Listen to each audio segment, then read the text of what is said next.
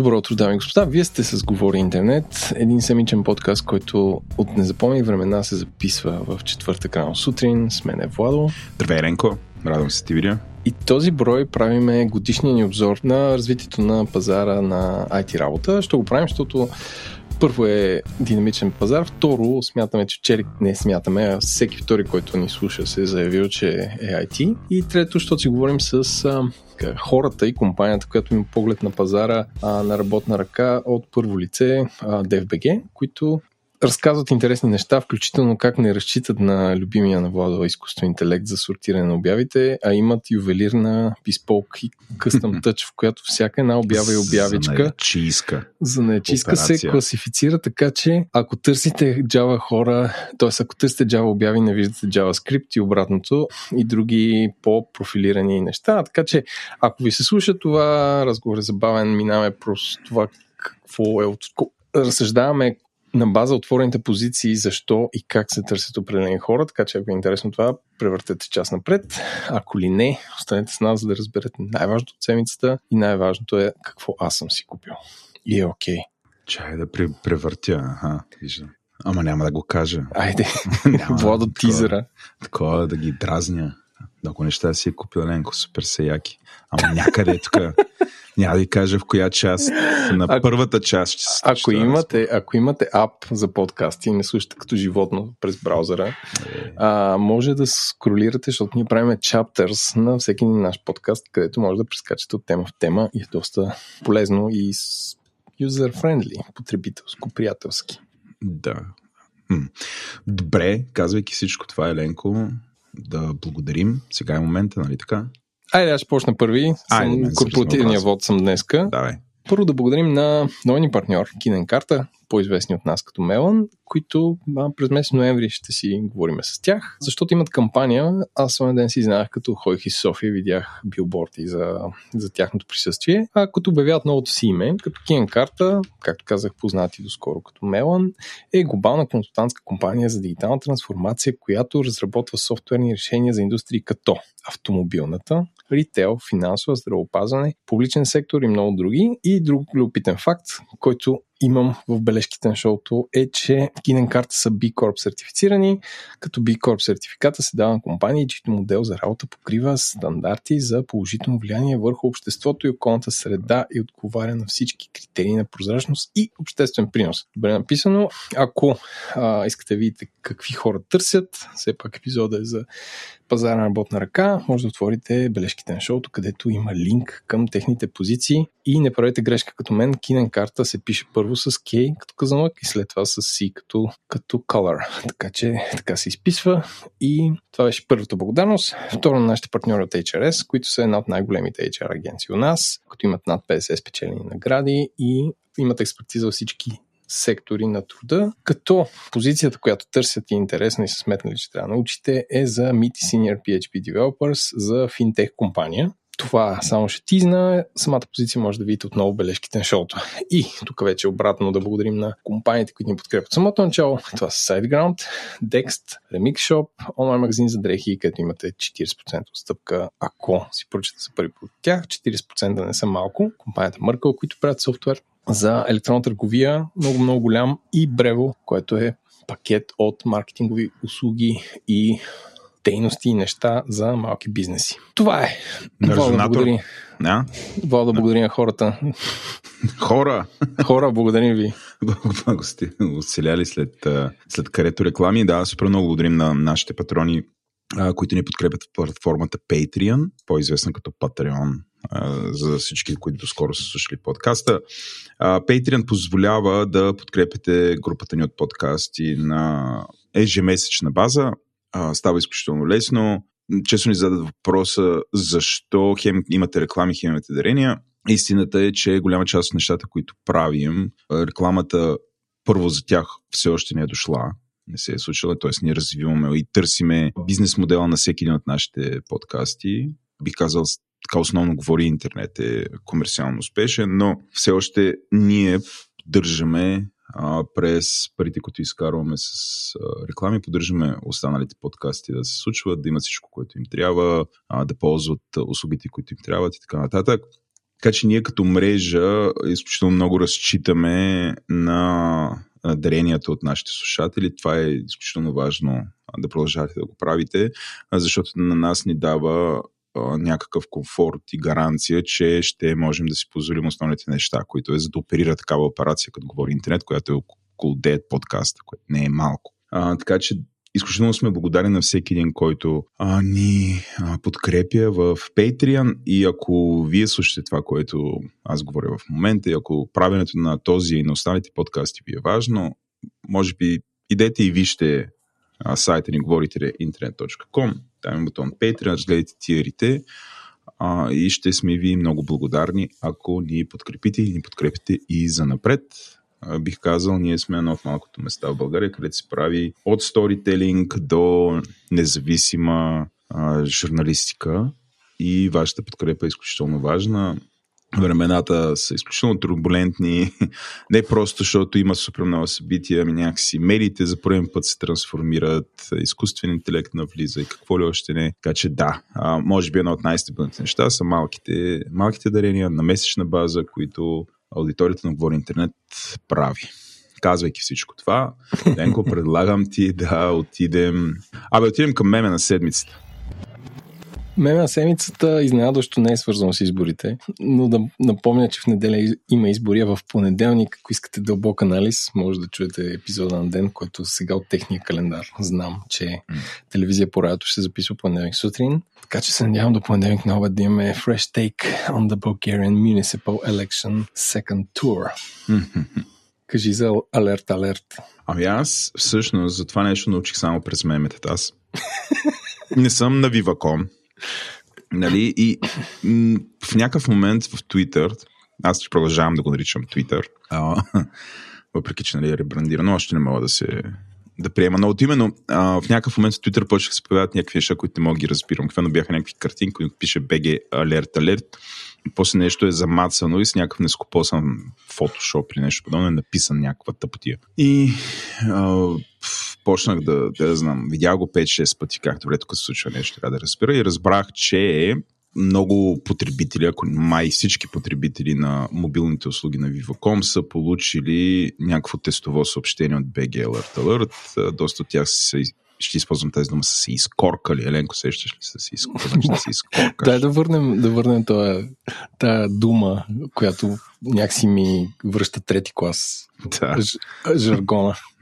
а, изкоркали се, че нещо се случва, че ще се мре, което доведе до по-късно се разбра, че всъщност МВР нещо са тествали. Имам такава система за ранно предупреждение, която да не е внимание, внимание, ами нали, да получиш СМС но явно някой нещо е пипнал и всъщност вместо да го прати в тестова среда, го е пратил в продъкшен, който не знам как стават тия неща. Нали? Това е О, гледайки човека строен по BTV, защото от време време гледам телевизия. А, опънаха ли някой да се пред всички? Интегратора. Интегратора, който е на договор с МВР. Oh, един човек, който прилича на възрастен абитюрент, такъв взел си е последната риска, която е грабнал, беше като а, заек, на който са му сложили, три чифте, така и много се извиняваме на българските граждани. И каз...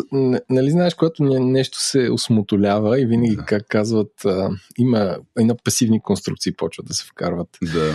Беше проведен тест, системата показа, че т.е. няма първо лице, винаги е абстрактно системата, машината, модула и така беше доста, доста притеснен, но си представям, ти имаш някакъв огромен, ти си някакъв си там интегратор, имаш огромен договор с МВР, става това и какво обясняваш след всички медии са строени на вратата. Всичко Мачкаш шеф. каскета публично, въобще не си очаквал, ти там си, да. Заваликата, а, това трябва да го видя. Аз в принцип изпитвам такова съжаление към хора в такава ситуация. Да, ще, Едва ли е смешно. Ще, може да си го представиш. Не, не е нещо повече от това, което разказвам. Горкия човечец. Абе, стават такива неща, но това сигурно ще остане там наравно с... А... Ни, ни банки си бяха разменяли пак някакви неща. Ако беше коле, е, коле, получ... то... коле получаваш ли... Но, пич, ти си представи, това са едно е всички една трета от българите, които предполагам са абонати на Viva.com. Mm. Друго си е клиентите на банка, които са инсталирали ап, които са много по-малка публика, аудитория mm. и така нататък, mm. които горе-долу си знаят банката и знаят си апа. И да. Да, добре.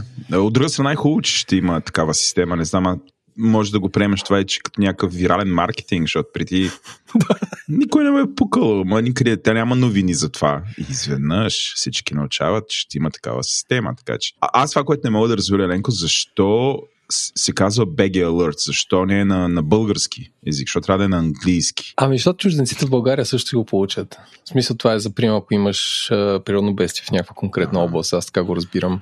Аз съм получавал такова за тежък снеговалеж в Алпите, нали, като всички да. получават. Еди къде си от, нали, от до ти казват, се очаква нещо такова, внимайте, пазете се което е логично да е така. Ти трябва да се грижи за всички намиращи се държавата, а не за абонатите на Viva.com или те, дет нямат роми.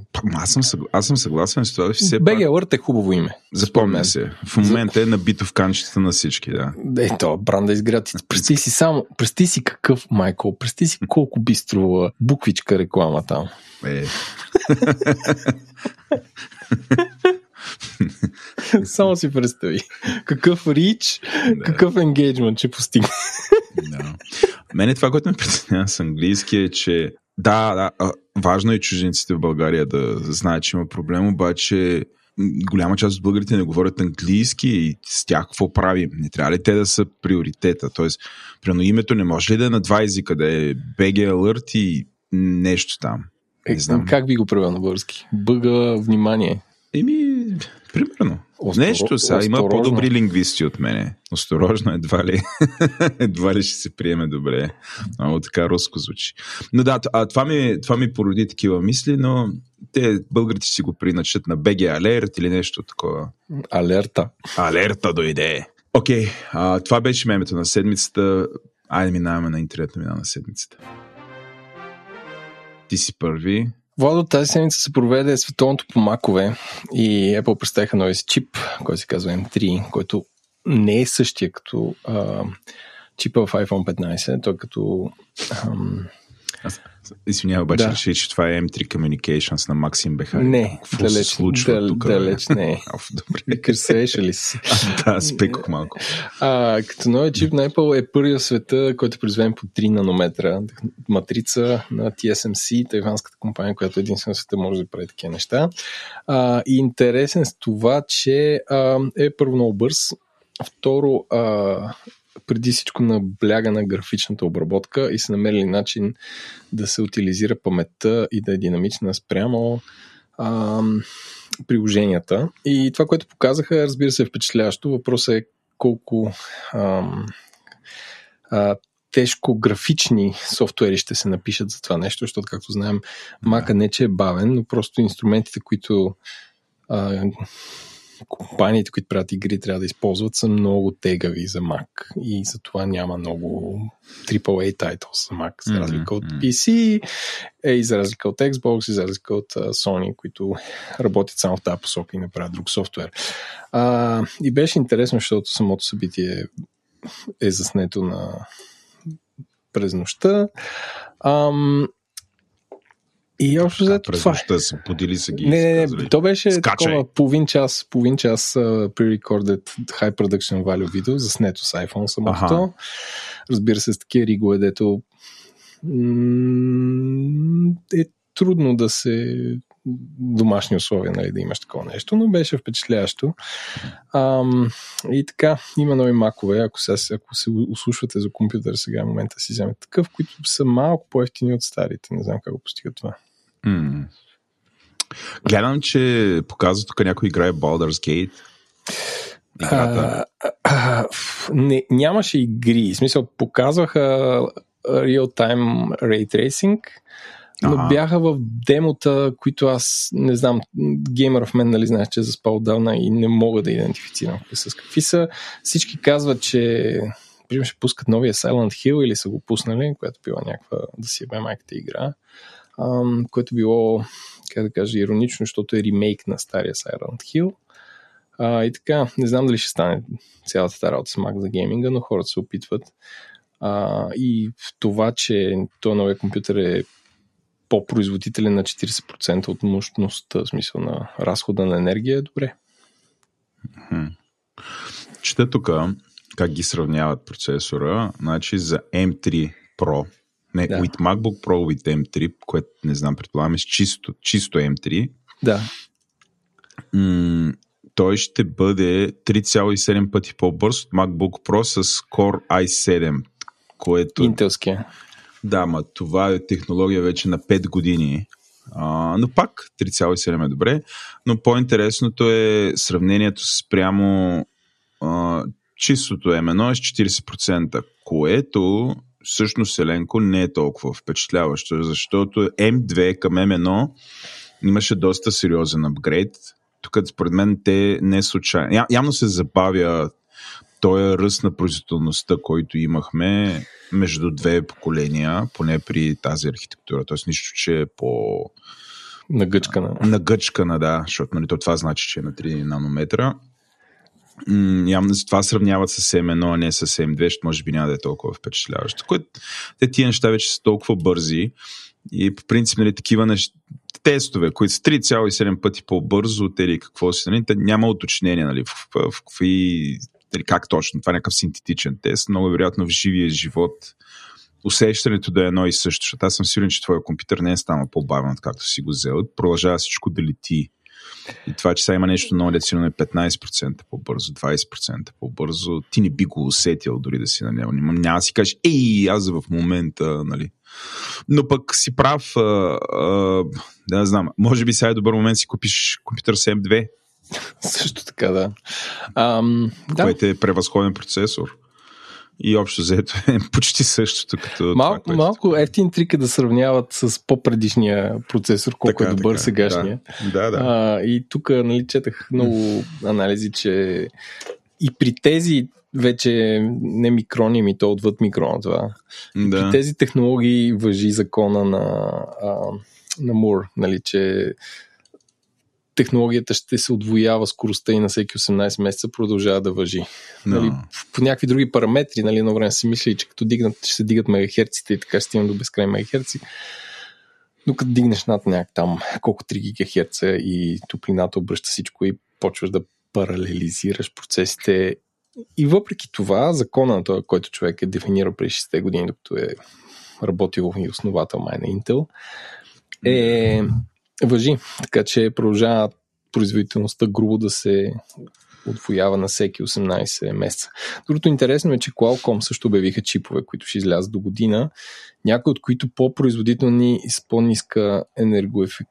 Не, ако енергоефективността е ниска, значи се харчат. Значи по-енергоефективни от маковските, by far, но да видим какво ще стане. Интересно е да има още един ARM производител на чипове и това да е Qualcomm. Да видим. да. Интересно.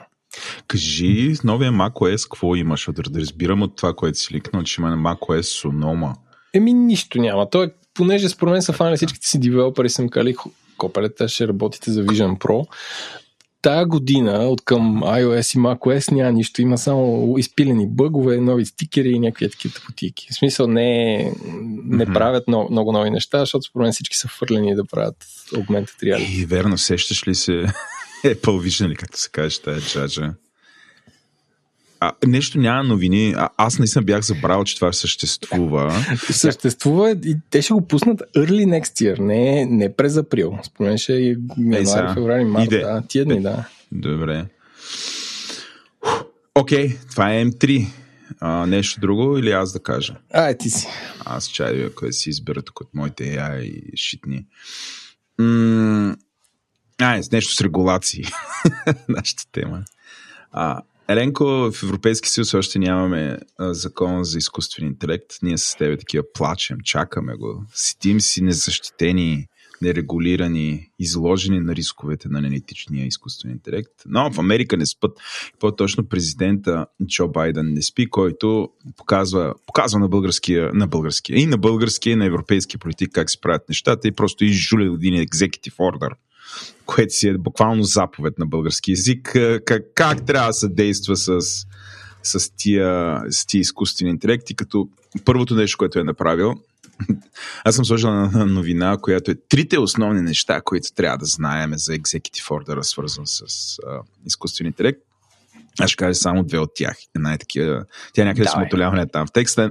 Първата е, че всяк, Значи, ако една федерална агенция произведе нещо като текст, изображение и така нататък, трябва да декларира дали е използва изкуствен интелект или не, защото американският платец има правото да знае, Еленко. Има е, правото да. да знае дали едва ли му дреме, но той има правото да знае дали тук федералните използват AI нещо да го баламосват и да му генерират текст. А, това най-малко е тук се на някой му пука, но по-важното е, че а, Белия дом каза, че се надява, ма такова, нали, като тя, аз се надявам и те гледам, о, вау, какви тия балони, дето излязоха покрай тебе, докато аз разказвам тия неща. Какви балони бе, вода? Имаше такава анимация, ти се появи на видеокамерата, като балони се едно прелетяха. Е... Много се впечатлих. Тук Мака прави някакви Абсолютно някакви. Не, някакъв, някакво кенди за Дискорда, нищо не съм правил. Не с Дискорда, за... За това ли? Добре. Та, а, много интересно. Та, Джо Байден, така като каже, аз много се надявам и като те погледне в очите и ти си при някоя частна компания, че това ще се прехвърли като практика в правит сектора. Нали, много се надявам. А, така че това е доста всъщност влиятелно и може да очакваме повече и повече компании, плюс е някакво намигване за бъдещо законодателство, което ще се появи в Штатите, с което те искат да, да покажат, че този проблем, където ние с теб много се опасяваме, че ще ни залеят дипфейкове и така нататък, по някакъв начин ще го митигират, като регулират, че не аз и ти трябва да се оправяме с него или да учим нашите родители да имат по-голяма там медийна грамотност, да разбират от джаджи какво ли не, ами всички, които платформите, които разпространяват такъв, такова съдържание, трябва в може в реално време да верифицират, което в принцип е логично. Няма къде да се случва. Ти не можеш да научиш всички хора, но на няколко такива ботълнека, където има а, данни, може да го направиш. Това е едното. И другото еленко, което казват, е, че всяка една компания, която разработва нови AI модели, чието размер надскача, computational размер надскача определено равнище, трябва да известяват федералното правителство за това, че правят такъв модел. И това трябва да е в съответствие с така наречения Defense Production Act. Mm-hmm. Защото нали, очевидно почва да схваща, че всъщност AI е някаква форма на оръжие. Ако ти произвеждаш такива модели и ги жулиш в интернет като свободен софтуер, нали, това може, така може да въоръжиш някой друг. А, невероятно става, ще стане дума за така наречените а, а, технологии с двойна употреба. Хем военна, хем гражданския сектор. Мен това много ме притеснява, а, защото може да доведе до това, че всъщност много големите езикови модели, които в момента, например, а, Facebook пуска, могат да влязат там и всъщност да бъде забранено да се разпространяват толкова големи езикови модели, защото а, нали, нещо си може да си бъдат използвани като оръжие. Обаче от тук такива като нас, които разчитат на, свободните, на свободни версии на езиковите модели, да ги ползват и ги внедрят в предприятията, могат да останем на сухо. Та, ето две неща, които американците правят и не се... А, ще използвам израза подпичкосват Добре, ако трябва да, да избираш, имаш нова компания. Да. Къде би творил, според коя регулация би творил в сферата на AI? В Европа или в Штатите? За сега в Европа ще няма регулация. Ма като дойдат тези космати регулации, тук да се задали, какво ще правиш? Ама, а, в Европа е по-бюрократично, по... А по Штатите. В Европа е по-бюрократично, по някакъв начин се намесва регионал, как да кажа, местната власт, има предвид българското правителство, т.е. то трябва да регулира и да сертифицира някакви такива страшни неща. Абсолютно по-скоро за момента от това, което виждам, бих бил Штатите. Добре, ако искаш аз да Ти си почна. А, така, две неща, които са свързани с Google.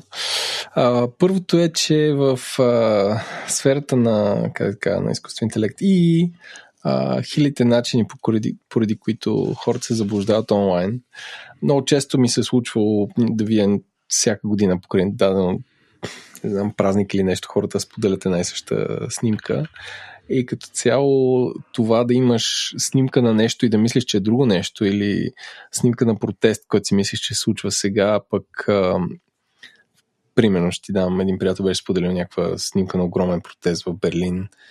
А, вика, ето това е, как се казва, в подкрепа на Палестина днес, то се казва, че не е в подкрепа на Палестина, а е за Джордж Флойд и е по-скоро през януари-февруари, миналото година, там, когато се случваха тези събития. И пускат, са пуснали тул, според който като дропнеш една снимката, може да идентифицира кога се първи път публикувана и какво има на нея, ако е позната. Mm-hmm. Ако не е позната, може да каже тази снимка е нова. И третия начин, по който мога да идентифицира, е да каже дали е генерирана с AI, което самите те признават, че не е бъж да работи както си трябва. Тоест, че продуктите на Midjourney по-трудно ги идентифицира дали са оттам дошли или не. Като вкарва от една страна модел, който да разпознава нещо генерално с модел, а другото е прочита метаинформацията, която да. а, дали поради нови, по, по новия стандарт на Adobe, в който вкарва в метаинформацията на дадено изображение а, а, информация с какво е направено или а, по друг начин ще се бъде, ще се идентифицира. Но въпросът ми към тебе е колко хора биха използвали това нещо, а, вместо да се шокират от дадената снимка и да продължат нататък? Малко. Малко е риторичен. Малко хора. А, затова и каза, нали, тук много добре се връзва това с моята новина, че м- нали, ако очакваме, т.е. ако се, това малко, то тул е такова да Google да покаже, че нещо прави по въпроса и да там. Няма да има някакъв. Може би някакви ресърчери ще го ползват. Такива много обучени хора, които знаят какво правят и работят по проекти, свързани с засичане пропаганда, дезинформация, фалшиви новини и прочие, или някакви, да знам, просветени потребители, но това няма да стане масов инструмент. Тук малко ми е такова отмятане на някаква нали, отметка. Да, правим нещо. Ето има колко да кажеш на някой регулатор, че нали, не стоиш с кръстени ръце. А, колко е полезен, пф, да знам, може би е полезен. Наистина аз, аз те да знам, аз най-вероятно ще забравя за този тул в момента, в който приключиме подкаст. Най-вероятно и ти ще забравиш, че го има. Те, те въпросът е колко биха го тикали в различните им там интерфейси. Да. И в аферата на TikTok, където имаш само наляво и надясно, и не да. снимка е видео, и видео иди обясняе тези 3 секунди, да. които ти отне време се шокираш, дали да навлизаш дълбоко и да кажеш, Абсолютно. чакай сега, това може би да. не е истинско. Абсолютно. То вече те е ударила емоцията, нали, ти се чувстваш нападнат, вече пишеш там бесни коментари или вече споделяш. си шернал. Ага. Как нали, може? Да.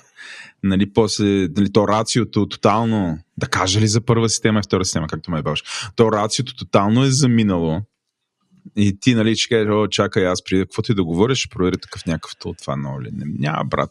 Много малко хора са такива богопомазаните да имат някаква такава много висока емоционална интелигентност, която да контролират какво се случва когато ги ударят по този начин. Така че, да. Абе, чекбокс, тикинг е това. От друга страна не е лошо, че има нещо подобно. Аз ще го покажа на нашите ресърчери в нашата компания. Може да ми е полезно. Те най-вероятно го и знаят вече. От така, да, е Владо, това от миналата. Владо, бе от тук. Това от миналата да. година. кой, кой те Владо. Втора новина. Да. А, Reddit, който е един от най-големите форуми в света, истински форум слави, а, не Discord, не, не знам си какво. А, Кой е слави? Стоев. Да, аз разбирам просто. Автора да на естествен интелект, който така, ползва форум за щяло and не щяло. Инсайд джокове, Ленко, тук мисля, че всички хора знаят кой е Слави. Знаят, трябва, трябва да уточняваш. Неговото име е известно. Mm-hmm. Неговото име се носи като Фройд. Какво, какво са направили Reddit? А, Reddit са казали, че може би ще блокират а, Google. Не е, не е изкуствения му интелект, не е на не е OpenAI също, но казали, ние ще се оправим без Search. Защото хората, ако искат качествен контент в дискусии във форуми, идват в Reddit и докато не кажете вие как си тренирате алгоритмите, а те не казват даваш ли даваш OpenGL, те не казват. Те са казали, ние ще си спрем сърча, а, което а, може да наложи самите потребители да се логнат, за да четат Reddit. Тоест, hmm. от един голям отворен веб, който е индексиран постоянно, се превръщаме в едни малки сегментирани общества, където трябва да влизаш с парола, трябва да си член, трябва да си даш лични mm-hmm. данни, за да можеш да ползваш съдържанието, което иначе е недостъпно не само за теб, но и за да. големите търсачки. И това е а, тренда, който говорим от няколко години, но става все по-видим и ясен. Както много трудно да прочетеш вестник зад Paywall и стара пост във Facebook, който даже не можеш да го намериш понякога, просто защото търсачката на Facebook е някакъв ужас. Така, това става и с най-голям форум, който най-вероятно ще блокира и няма да се индексира от търсачки. Да, Еленко, колкото да е странно, изкуствен интелект е на път да убие отворения веб. Ама, ама не по начин, по който сме го мислили. Не, не, естествено. си мислихме, че той ще научи всичко и ще ти дава веднага ще така. Отговора на а, 2 плюс 2 е точно 4, без, без да има 60 и една реклами, които да кажат, искате да знаете колко е 2 плюс 2. Тези три отговора ще ви стъписат. А, така че той е по друг начин. С познанието на всичко кара хората, които генерират знанието да го заключат, за да не може то да бъде използвано. И въобще е някаква тъпа игра на котка и мишка, бих казал. Да. А, от друга страна, нали, това съдържание го създава самия Reddit. Това го създават потребителите, които па, да, може би е редно да ги питат, па могат да искат техното знание, което го качват в интернет, да е достъпно за повече хора, включая за изкуствен интелект. Ама ако си публишър, не работи така. Ти трябва да ти излиза сметката, защото потребителя се е съгласил а, да посва, ако иска. Еме така, ама то сметката им излиза, защото всъщност те не плащат за най-скъпото в този сайт, който не са сървъри, ами е контента, който го създават юзерите. И модерация, не забравяй. Е, и модерацията си я правят сама юзер. Да, да, да, в става просто не плащат за нея. Така ли, Reddit, да, нищо не плащат. А, нищо не плащат. Но също време, нали, с такива към други ентерпрайси се репчат все едно. Нали, тук това рязко завива в графата лицемерие и създава възможността да се появи друг Reddit, в който всичките тия хора да създават контент там и да искат да е отворен за целия свят. А, между другото, 80-те години, знаеш, а, това движението за свободния софтуер. Да. Free, free, free and open source софтуер, което Ричард Столман стартира с Free Software Foundation. Там е много фокусирано върху това, uh, всъщност софтуера, който се разпространява да е нали, очевидно свободен, там и ни 4 свободи, и лиценз GPL има, да не влизаме в тази тема. Нали, но това са проблемите на 80-те години, когато защото големия фокус е върху инструмента. Сега големия фокус ще е върху знанието. Аз съм сигурен, както има Википедия, която ням, разпространява знания под определен лиценз, съм сигурен, че ще се появят подобни такива източници, които мислите им ще бъде да създават знание, което да е отворено за всички и което да е окей okay компаниите, които създават изкуствен интелект, да ползват, за да влиза вътре. И това да се прави безвъзмезно, защото нали, много хора, всъщност, определени знания, факти, е, ще бъде важно всеки да ги знае. А, така че както едно време гледахме, че е много важно да има свободна операционна система и всеки да има достъп до компютър и сега това ще се завърти около знанието. Интересно ми е Википедия къде ще стои в цялата тази работа. А, и те, а, каква ще им е позицията, защото всъщност най-много знание идва от там. Нали, нишовото знание, което има в Reddit, не го подценявам, но някакси фун, фундаменталното знание идва от Википедия. Много чудесна новина. Благодаря ти, Еленко. Аз имам... А, Айде ще продължа едно нещо, което директно се свързвам с твоята новина, свързана с знанието. А, и аз ще говоря за така начиния червена ред пажама 2 дейтасет който излезе тази или миналата седмица, свързвайки се, нали, говорейки именно баш за отворено знание, което да се използва с езикови модели. това ред пижама е дейтасет, който е огромен, Еленко, който сега всеки може да изтегли. Но като говоря за огромен дейтасет, имам предвид дейтасет, който съдържа 30 трилиона токена. Това са думи и фрази. Нали, за да си го представиш за какво чудо. 30 си, да. трилиона. Това е моята библиотека тук долу. Това, което да. Ти си също, написал също. в чата те тук последните две години. Трябва вие колко токена съм написал в Twitter. А, това, това е супер интересно, да. Има ли, а, как се казва, тул, който джаскаш един XML, например, експортвам си Twitter и той ми казва е, колко токена има Естествено. да. Добре, прати ми линк после, ще ти кажа. Добре, колко моя, са? моя мозък. Какво е генерирал? Какво токен, че е генерирал. А, на пет езика е този дейтсет. Английски, френски, испански, немски, италиански. Тоест, нали, мога да тренираш изкуствен интелект не само на английски език, което е важно. И а, най-интересното е, че дейтасет се разпространява под лиценз за Apache, което е все едно е Смело. абсолютно свободно. И сега, това е от една страна е кроното съдържание, от друга страна лиценза, с който той е дъмп от дейта е изключително свободен. Това означава, че ти, ако тренираш и изкуствен интелект върху него, можеш да пуснеш модела под супер свободен лиценз. И тия неща не съм сигурен вече в момента как, как ще сработят и очаквам тук да има някакви мяу-мяу, но за момента а, тая дейта я има. Едва ли са събирали само а, източници на информация, които са разпространявали дейтата под а, Apache лиценз. Apache лиценз за нашата свет е изключително свободен лиценз. Изключително общо взето е почти като публична собственост. Казва, ползвайте го това, ама не ме занимавайте, не мога да ме преследвате мен, ако нещо се случи. Нещо такова е. Та, а, да, това и появи се този дейтасет. Тук го слагам заради цифрата 30 трилиона токена, за да видят хората всъщност големите езикови модели. Наистина са големи, защото се тренира върху такива големи данни и затова им трябва голям хардвер с големи видеокарти. Ей, не бях споменал. Видеокарти. Между като казвам видеокарти, нашите приятели от AMD и те изкараха видеокарта и хората казват, че също става така за трениране на изкуствен интелект, което е супер. Аман от Nvidia сам. AMD. AMD. Те също се правят там, където Си купиш ли правят... акции от тях? Аз имам. А, те също се правят еленко там, където се правят чиповете на Apple в TSMC в Тайван. И не само, нещо TSMC в други. И завършваме с една не толкова жизнерадостна новина. Никак. А, новината е, че се излезе няко... излязоха няколко проучвания Еленко, които казват, че а, ам, изкуствен интелект, ако ще доведе до загуба на работни места, по-скоро жените ще загубят работни места от мъжете. И мъже ще загубят, но жените повече. Като тук, прочете статията, не се дават само примери за такива, които работят с компютри, ами се дават примери и за всякъде, където има някаква форма на автоматизация, включая събирането на някакви неща от полето, да започнем от там. И вече, нали, а, а, загуба на работни места, които са изцяло дигитални. А, а, да, новината е такава, тя е лоша новина, а, мисля, че за човечеството. Принцип, а, а, това означава, че нали, определени професии ще пострадат повече и за, за момента те, това са професии, които а, повече жени са ангажирани при тях.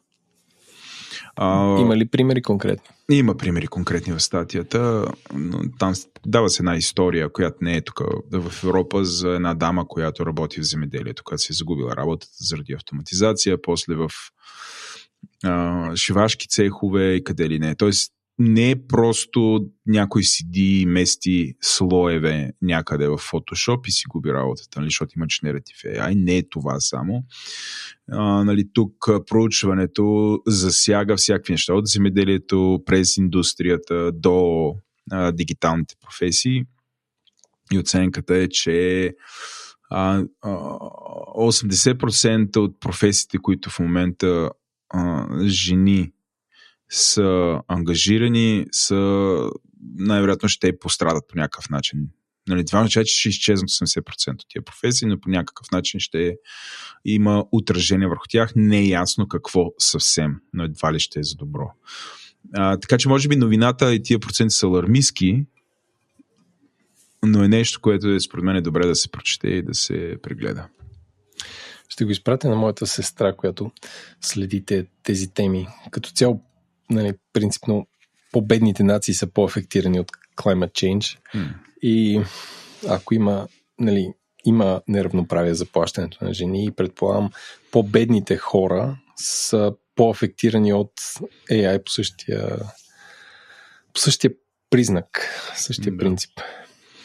Да. Добре, ами това бяха новините, дами и господа. Сега отиваме към хита. Какво си купих и окей? Okay. Хитачката, както казва нашия колега Димитър Панайотов.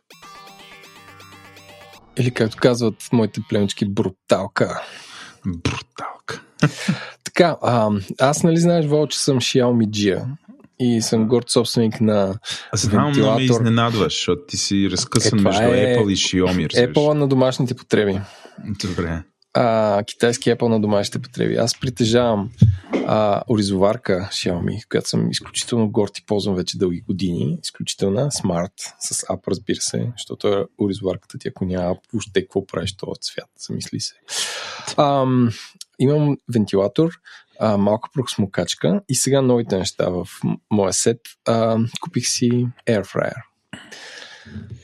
Air Fryer. Като Airfryer е all the rage в Instagram и в а, кулинарния свят, но в момента в който си закупите Airfryer Xiaomi за 63 евро от Amazon намален, а, което е добра цена за такъв уред, който е много красив, бял и може да се пере в мялна. Разбираш, че реално Airfryer не е нищо повече от една конвекторна печка, умалена до размер, така че да ти пасне на домакинството. И тук е първото нещо, което ако си мислите да имате Airfryer, е за обема на Airfryer, защото дори малките Airfryer са много големи, а могат да готвят малко храна. Така че а, мой Airfryer е 3,5 литра и има размера на на сравнително айде, на две малки тонколони. В смисъл, че не е малък уред.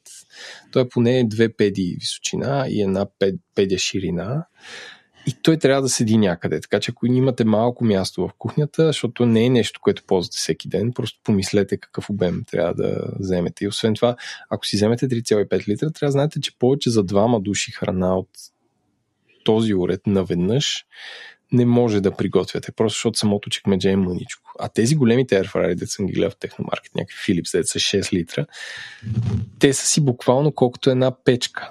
Mm. Мисля, те са вече много големи. Така че това е за нещо. Изглежда много добре. А, разбира се, има ап, защото един Airfryer, ако няма приложение, не, е. знам, не знам какво правиш изобщо. А, който, а, за разлика от изоварката ми, която беше някакъв модел за китайския пазар и не тръгва, ей бого, ако не кажеш на апа, че се намираш в, в uh, Greater China, този пък не тръгва, ако, ако кажеш, че си в Greater China. И, а, или трябва да сменям региона като ненормален, или да ползвам оризоварката си като глупава оризоварка, само с копчета. Така че а, реших да е второто.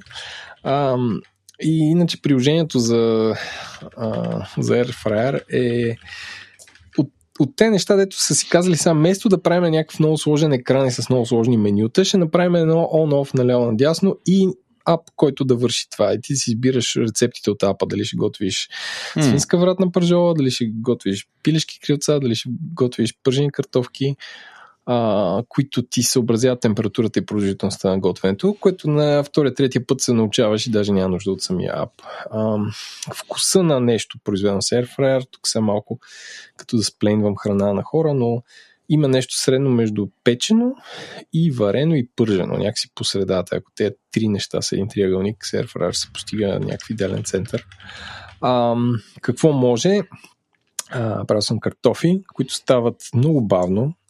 А, китайско пиле, т.е. не панирано, а примерно с, с марината, соев сос и чесън, да речем, или соев сос и фиш сос, което става много приятно за добавка към нещо друго, рис или ам, или някакви зеленчуци и е много крехко. В смисъл, това по-скоро става варено. Също така може да си купите готово панирано пиле от, с cornflakes от Lidl и да го сложите да. на чекмеджето и да стане. Колко е хелти, нямам представа. Наистина, как, пак ви казвам, това е една конвекторна печка, което не, не пържи нещата. Ако сложите достатъчно мазнина по тях и завъртите този въздух, те ще станат те ще станат по-скоро задушени във въздуха. Mm.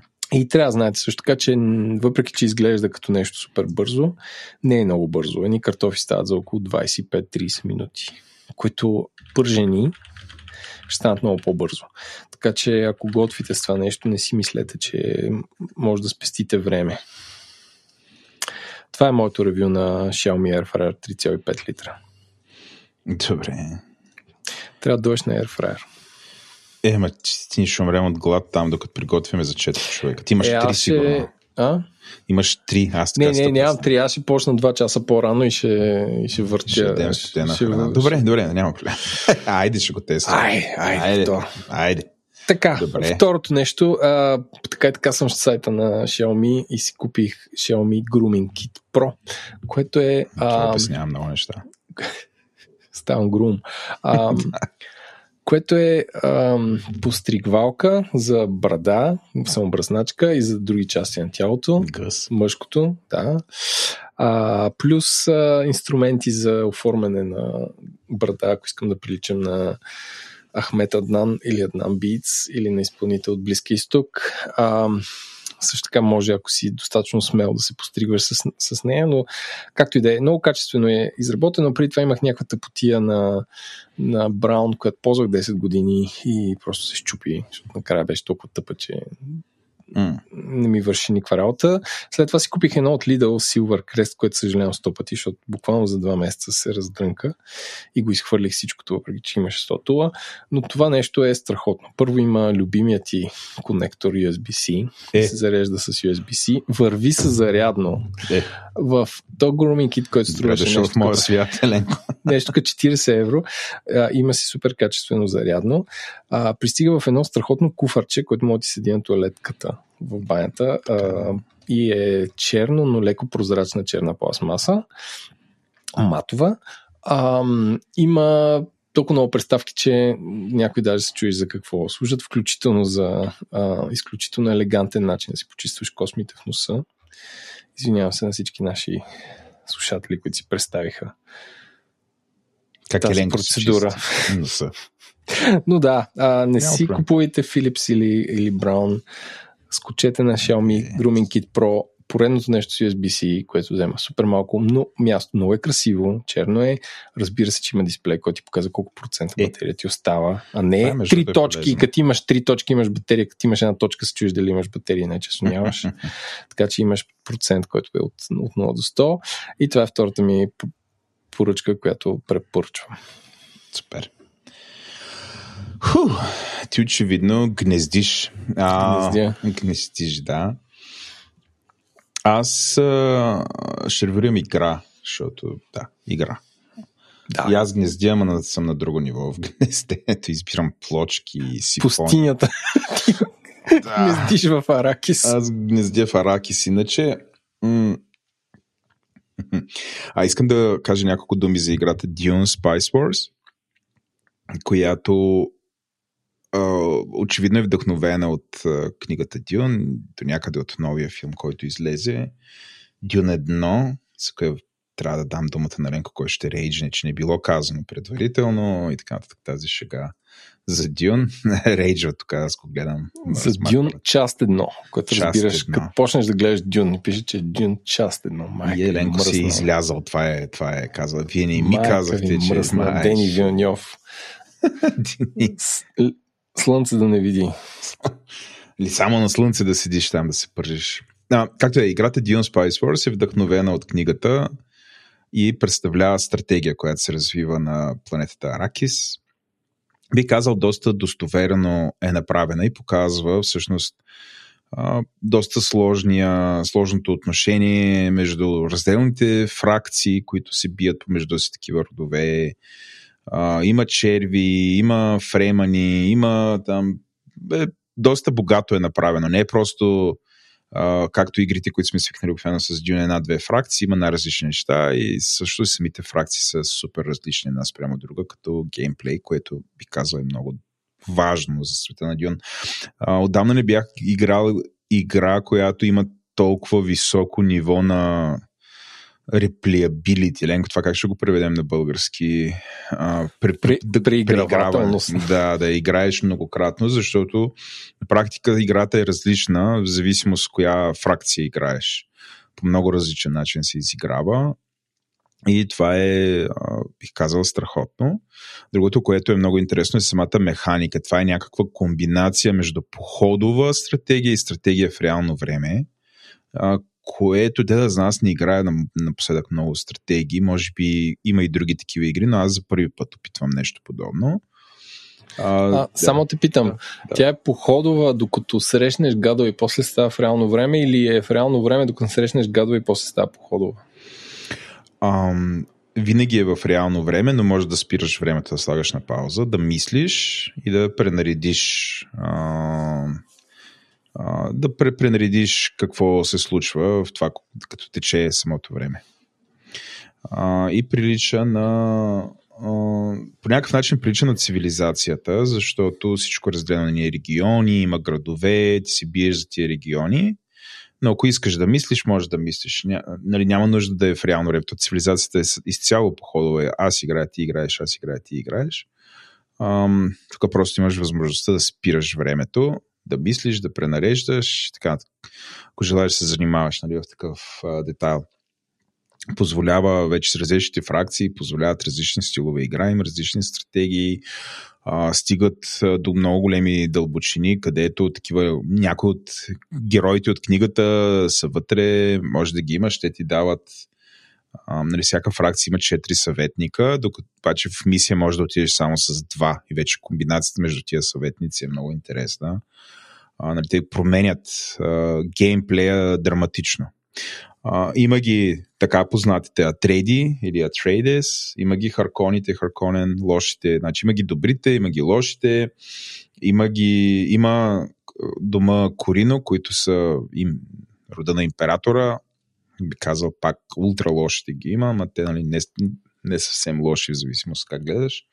А, има ги свободните, фреманите, фриман, фреман, има ги. А, между другото, има един род, който, де да знам, се, не се е говорило за него много в книгите, така че родът е кас, но е истински, не е измишлети на някаква тук на. Тоест истински смисъл има го в вселената на Дюн, така че те са вътре, имат също супер уникален начин, в който могат да бъдат играни. И ги има така наречените смъглари, които са контрабандистите, които имат пък съвсем различно от всички останали начин за преиграване. Така че много е интересно. Надявам се да продължат да я развиват, да има някакви експаншени. Като единствен недостатък мога да кажа, че кампанията няма много добра история. Общо взето е пускате една много голяма карта и е поредица от мисии, които да минеш, но някакси няма история, която да навръзва всичките тия а, мисля, явно не са имали време. А, между играта поне две години беше в Early Access в Steam. Така, така. А, препоръчваме, струва си парите в момента на 25% намаление, ако си падате по такива стратегически игри или сте фенове на света на Дюн. Чудесен момент някакси да, да го пробвате 26 евро е в момента, което да, да знам са едно ходене на, в посредствен ресторант за един човек. Те да знам. Нещо от сорта е това вече в София. О, в това с ресторантите мога да, мога да направим един завой и да реджам 5 минути за не, в ресторанти не, в София. Не, Но мисля, че никой не. не иска това. Никой не иска. Ами Еленко, да приключваме, така да поприключваме и да си поговорим с нашите гости за а, пазара на IT работна ръка. Малко по-различен формат избрахме този път. Не е просто визионерско, доста практично е. Ще видите какво значи това. Приятно слушане! Благодаря ви, че станахте във втората част на шоуто. Тая част от годината сме, когато се правят бюджети. Не една или две компании се занимавам с правенето на бюджети, така че мислим с Еленко, че е чудесен момент да си поговорим с нашите партньори от DFBG на тема IT пазара на труда в България. А, заедно с нас Иво и Светло. Здравейте! Здрасти! Здрасти! Добре дошли в нашото ново студио. Как, как харесва ли ви? Много е джиджан. Джиджан. Супер готино. А, едно време имахме такъв израз за, за такива места, такива а, айтизъм. Това бяха всички тия глизоти, дето IT компаниите дават. Али, това и тук е той е някакъв айтизъм, защото изглежда сега сме при Джо Роган, много е готино в резонатор.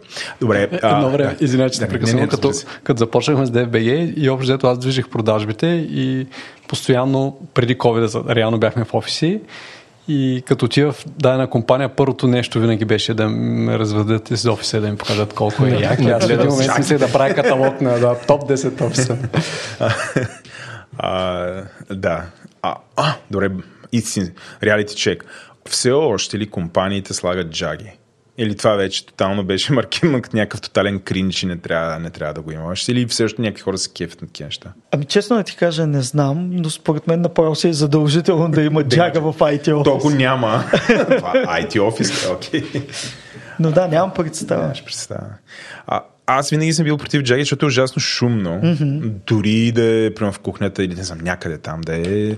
Нали, хората блъскат, викат, а, ти седиш примерно и нещо там правиш. В моя случай, какво правиш? Някакъв план, бюджет, нещо. Нали, те, някакви ми се радват и ми се веселят. Не, не мога да го приема аз това. Та, а, да, а, правенето на бюджетите имаме супер много въпроси по отношение на пазара на труда, защото някакси той пазара отразява въобще настроенията на компаниите. А, нека да започнем с Айде, представете се за нашите слушатели, все още ние продължаваме да гробваме като аудитория, нови хора ни слушат. Вие често ни гостувате, но все пак разкажете малко повече за вас и за DVG. Ами ще започна. Аз, да, аз съм Ивайло Христов. А, заедно с Светлю сме от съоснователите на DFBG и двамата сме кооправители. Като цяло DFBG е джобборд за IT позиции. Имаме само IT обяви за работа, освен това правим и много тех събития, конференции, подкаст, имаме малка медия. Като цяло общо взето а, достигаме до голяма IT аудитория в България и обслужваме интересите на тех хората. А, аз да се похваля, този месец джоборда стана на 3 години. Като почнахме преди 3 години, месечно имахме... Толкова бързо мина време. Вече белти косми. Правеше, може би, 100 и малко кандидатури или, или към 300 на месец. Тая, този месец за рождения ден като подарък за първи път стигаме 20 000 кандидатури на месечна база. Какво наричате вие кандидатура? Не е уникално, т.е. не е 20 000 кандидата. То... Това са 20 000 сивита, които се изпращат на тех компаниите а, ако един човек кандидатства на две обяви, ние го борим като две кандидатури. Две кандидатури, а, окей. Вие имате ли някакви такива, къде измами от вида автоматично кандидатстване? Не. Няма. Какво значи автоматично кандидатство? Ами, а, слагаш си CV-то. Ти Еленко Еленков искаш да си намериш работа като Project Manager и цъкаш. Аз съм Project Manager и като се появи обява за Project Manager, пращай ми CV-то, да видим какво ще стане. И а така, това, всъщност... Това е някакъв бот или сайтовете имат не, е, има, има сайтове, няма да казваме кои, но има сайтове, които имат такава практика, което ти от другата страна, като се ако си работодател, изведнъж почва да те заливат и си кажеш, ей, как валят тук CV-та, то всъщност хората не знаят, че кандидатстват при теб. И ти ги викаш на интервю и затова много често HR-ите почват с Здравейте, вие как научихте за... Какво знаете за нашата фирма? И те казват, ами... Не много. Значи, ако чуеш фу, човек, нали. А, така че това го случва се. Но вие нямате такова нещо. е тренд. Преди, преди години, може би, на, за, по средата на първата година, като стартирахме, имаше една седмица, ама пик на трафика, сигурно с... Не на трафика, ами на кандидатстванията. Да, да с много проценти. Аз ама разбих аналитик, всичките там кампании, които спиш, действаме, от, откъде е, да, откъде е. И накрая казах, ще вляза и ще ги разгледам просто кандидатурите една по една. И просто се, се оказа, че някакъв човек е влязал и е кандидатствал наред. Ага. И, и аз си мисля, че, че с някаква кампания сме направили чудо. Това просто... а то някакъв човек да. иска при всички да работи. Добре, а, това е DFBG в момента сме, какво сме, октомври сме, вървиме към ноември почти. Изборно време, бюджетно време, както казахме, ракияно време. А, как се развива пазар на труда до момента? Сега той е доста динамичен. Миналата година нали, гледахме, имаше ни очаквания за възстановяване, пък ни казват, други компании се свиват, имаха хайринг, фриз, минахме през различни етапи. Ма ако трябва да разкажете пазара как се разви до момента, нали, как бихте го разказали? Светло. Общо взето от края на миналата пролет, началото на лятото на 22 година, пазара започна да върви надолу. Като от тогава до момента общия обем отворени позиции на пазара е спаднал с над, с над 50%. Като може би лятото вече започна да се забавя и да, да влиза в по в плато, но спада продължава. Ние го наблюдаваме дори и сега през октомври, вече с много по-умерен темп. Да. Тоест това, което очакваме е да се запази такъв много по-малко спадане, но по-скоро спадане за 2024 очакваме или да е същото, или още малко да, да спадне. Там може да навлезем по- после. Ще навлезем. Аз съм изложил да. 2024 а, година добре. отделно, значи, какво ще се случи. Нищо не, не Само обаче да. една Иво. забележка трябва да направим, че всъщност ние точно преди да дойде този върх, който беше преди година и половина, имаше един толкова бурен растеж, че аз аз мога да кажа, че сега това, което виждам и което в момента се случва, е нормалното от преди 4 години. Да. И просто а, моята оценка е, че сега пазара е просто нормализиран. Имаше един много голям пик с, ние го наричаме, че беше една лудост за търсене на хора, която приключи преди година и половина и сега сме просто върнати в нормалното. Аз следя джобборд пазара от страшно много години и в момента сме на едни просто по-нормални нива. Мога ли така да обобщя? А, имаше си един естествен ръст, който преди covid се случваше и беше нормалното. После случи covid изведнъж всички се оплачиха за кратко и после държавите започнаха да стимулират економиката. За до абсолютно гига-мега рекордната 2021 година, в който имаше в Европа и в света ужасно много пари за IT проекти заради Въобще, то не бяха крипто, то не беше виртуални реалности, то не беше всеки какво да си помисли. NFT-та. NFT-та, някакви изкуствени интелекти там тичаше, деца е гиганта, нали, на, на ръста, може би, локомотива на ръста, ама тогава тичаше между тези а, свръхочаквания. А, и после видяхме нали, вече доста така охладената 2022 и сега 2023, но всъщност на, на мен ми харесва това, което Иво казва. Да, може би спрямо 2021 има понижаване, но всъщност ние, ако сравним с, не знам, в 2019 година, това си един пазар, който си е върви и просто имаше една корекция спрямо а, не знам, този аутлайер 2021 година това е моето виждане за нещата. Аз бих казал, че сме на нивата някъде по брой обяви, понеже ние най-много гледаме колко активни обяви за тех хора има в момента. Ние сме някъде на нивата от 2018 година. Okay.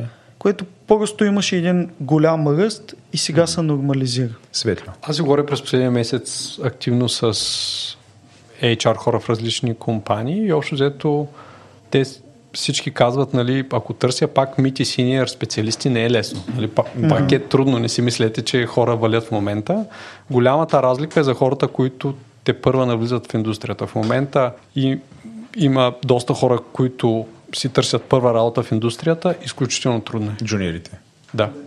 А, аз им казвам даже пред джуниори. Пред джуниори. нали, хора, okay. които са с нула опит.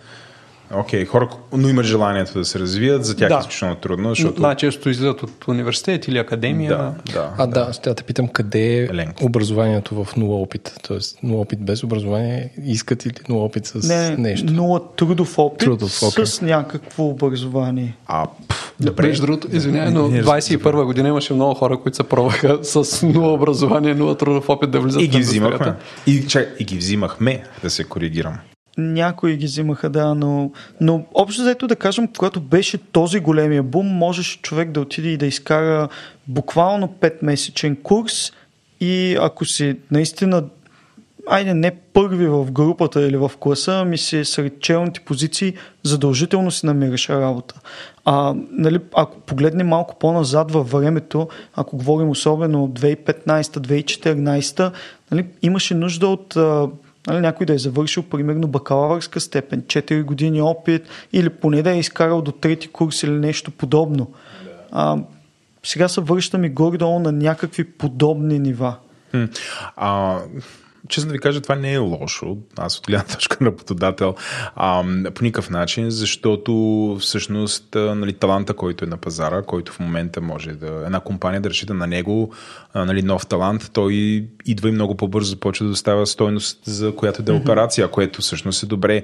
А, също така има някакъв а, избор а, между работодателите. Добре, това, което ви разказвате обаче не ми звучи никак добре за IT академиите. Те в момента да, как са. Защото, нали, ако наистина техният бизнес модел беше точно това, взимат хора, които имат желание, имат потенциал, минават там 5, 6, 7, не знам колкото е един курс mm-hmm. и вече отличниците и не само успяваха да си намерят работа и, и всъщност академията печелиш от тази работа.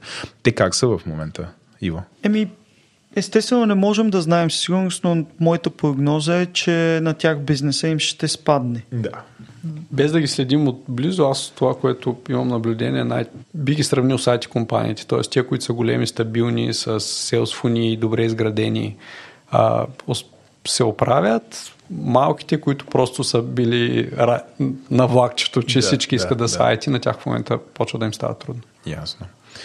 Добре. Ам, има ли някакви позиции, които а, забелязвате, че компаниите основно търсят?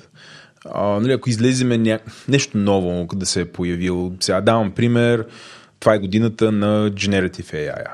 А, преди тия хора, които се занимаваха с този вид услуги, ги наричахме Data Science. Сега това доста се появи се MLOps, появи се Data Engineering, появи се Prompt Engineering, нали, появи се такива нови професии. Някои между другото тръгнаха да залязват като Prompt Engineering. Инженерите, някакви Март, всички си пишеха там, че са Prompt инженери в LinkedIn. После го заровиха. После, да, почнаха да го, може би да го закриват. Сега от друга страна, Prompt Engineering остана и Data Science деливърват и много чрез uh, Prompt Engineering, но не просто да пишат uh, нали, към Generative AI нещо. Но забелязах Казахте ли, има ли някакви позиции, които а, са изключително модерни на пазара, има огромно търсене за тях, някакви езици, да са се появили технологии, които са интересни? А, Светло. Аз не бих казал, понеже ние правим един такъв периодичен преглед а, какво е съотношението между различните позиции. Скоро го правихме този мониторинг. Не бих казал, че има нещо вау като промяна. Има примерно спрямо предната година леко покачване на DevOps, на Python, uh, Data Science са при нас позициите, но то не е нещо, примерно да кажа, те са пораснали с 20% спрямо другите. Да. Тоест има ръст, обаче не е нещо, което ми е завъртяло главата. Иво за някакви конкретни нови неща, които си виждал. За нови неща не, но продължава да има много голямо търсене за позициите, които и преди това се търсиха. А, за фронтенд девелопмент, особено за някои от фреймворците, Angular и така нататък, има голямо търсене. Ако разгледаме фронтенд към бекенд, това как е разбито, нали, нали, знаете, правим още един подкаст стила на клона черта и mm-hmm. там им чуш, че половината от темите и въобще технологиите, които обсъждаме, не са някакъв фронтенд. Аз редовно кълна колко е сложен фронтенд, аз прямо аз като бях млад и всичко беше HTML и CSS, нали? Там малко поръсваш с JavaScript, нали, някакви финти флюшки. Докато сега то е толкова сложно, нали? Аз направо то са ни фреймворци, езици, пък има няколко JavaScript, TypeScript, не знам си какво, нали, някаква лудница и конкуриращи се веб фреймворци, не един, два, 15. и излизат постоянно нови и не, не, не могат да пък някакви компилират код, пък не компилират код. Още лудница е, а, като ги гледате този профил на това какво компаниите търсят, може да дадете нали, някакъв профил на основните технологии да ги групираме като класове.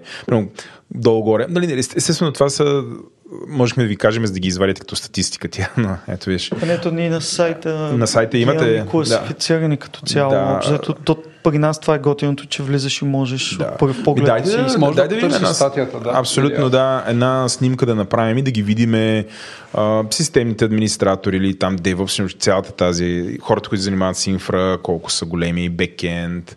Нали, да, да прегледаме през това, защото това дава някаква Аз някаква мога много картина. лесно да, да обрисувам картината за търсенето. Още да. на нашия хомпейдж може да се види. Например, да. сега виждам в момента а, има 239 обяви за Java, 161 за .NET, PHP са 110. Това са от бекенд. Да. А, в а, фронтенд нали, като цяло React 167 обяви, Angular 58. Това е един вид малко човек може да си свери от един поглед mm. къде общо взето има по-голямо търсене и къде има по-малко. Да, да. А няколко неща, може би да ги коментираме, те са интересни. Mm-hmm. Това, което за Java, въпреки всичко, управлява в България. Има 239 обяви на фона на това Ruby, mm-hmm. любимото на Стефан Кънев Руби. Има 8, което да. е доста, доста интересно. Нали? Това така като, повдигам. Като, като рядък пудел. Са, Абсолютно, това е такова а, някакъв еднорога на програмирането. Дори По-скоро... омразния на много програмисти. Go имат цели 26. Тук интересното е, понеже аз съм живял в Дания и Руби, например, девелопери много се търсят в Дания и има съответно има и повече. нещо гнило в Дания. Е, има, да. Дали, въпросът е един от фаундерите, да, да, както и да е, on Rails общо, да, заето да, е дъчанин. Както и да е. Но идеята е, че България, като всяка една държава, си имаме технологии, където сме по-силни и където сме по-слаби. Руби, например, това е нещо много интересно. Има малко фирми в България, които пишат на Руби, ама има малко фирми в България, защото има малко специалисти, които да, имат опит да. с Руби. И то е един омагиосен кръг. Да. И а, пък за сметка на това в други технологии в България сме по-напред. А сметка на това Python има 73 моя предпочитан език. А, отиваме към инфраструктура. Имате им, значи, backend, backend, backend development, 852 обяви, инфраструктура в момента 388, не е зле.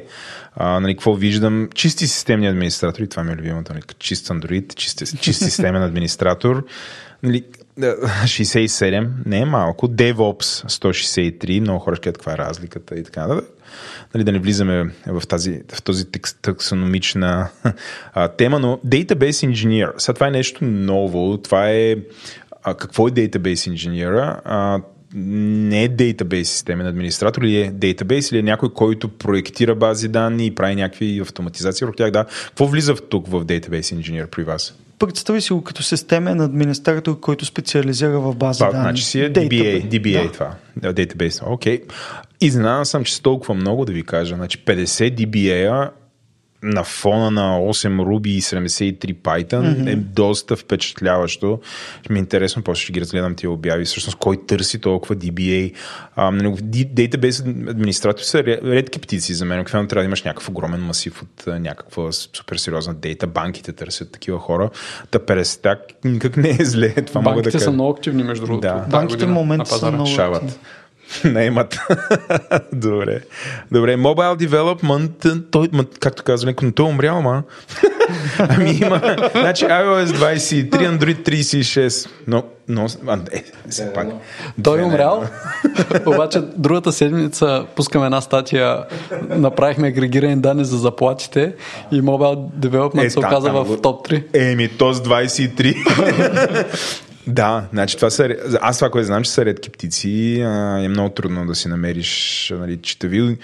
А, доколкото знам също iOS, а, а, нали, а, те, поне така оценката, че iOS са супер трудни за намиране. Нали, Но да. имай предвид, че тук говорим по-скоро за native а, девелопване на мобилни приложения. Много мобилни приложения всъщност се правят с а, някои GS фреймворк или нещо подобно и точно тези обяви биха били в а, класифицирани като JavaScript при нас да, или да, нещо подобно. Да, да, Затова виждаме по-малко Аз ще седна в Android да видим ли, примерно, мисля, че Kotlin беше, пише Android Developer, банка DSK, ето, Quester Android Engineer. Значи, всъщност, тези хората си ги класифицират, точно пишат си Android Developer, без да уточняват mm-hmm. на какво ще се прави, нали, кой е точно от стака. Добре, отиваме на фронт-енд девелопмента, който ми изненадва, че всъщност те наполовина на бекенд девелопмента mm-hmm. в момента, което също, също е интересно, защото а, в моята глава нали, в България се правят много неща, които са веб, вебаджийски. Нали, то бекенда, естествено...